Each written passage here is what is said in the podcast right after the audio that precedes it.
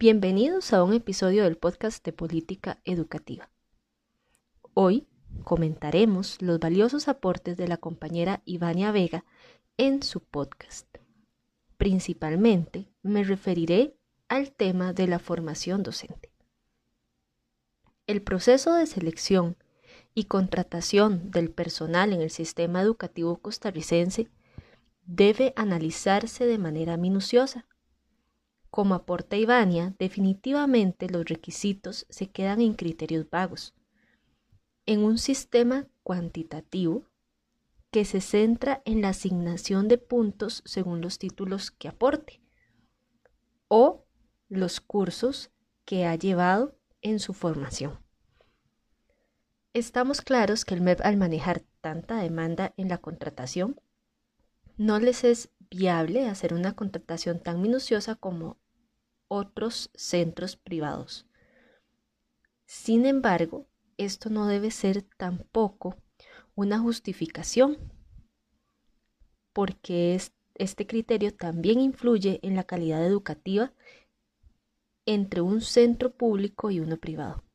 Aunque no sea el único criterio de calidad que entra en juego, pero se asocia con la burocracia que permea al sistema.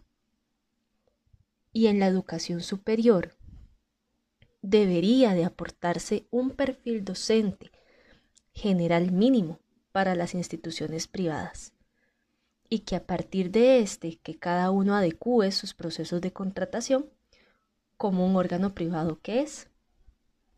Este perfil debería contener un cúmulo de habilidades en el ámbito pedagógico, en el ámbito técnico, según su especialidad, en el dominio tecnológico de las herramientas y las plataformas, y también en cuanto a las habilidades socioafectivas.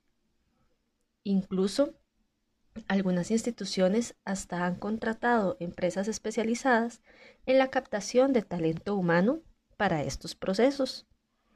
Entonces, viendo este panorama, es primordial que se preste atención a esos procesos de contratación en eh, el sistema educativo. Un factor importante para evaluar la calidad educativa es en la mediación del talento humano, no solo en qué acciones administrativas se realiza, sino en su desempeño docente.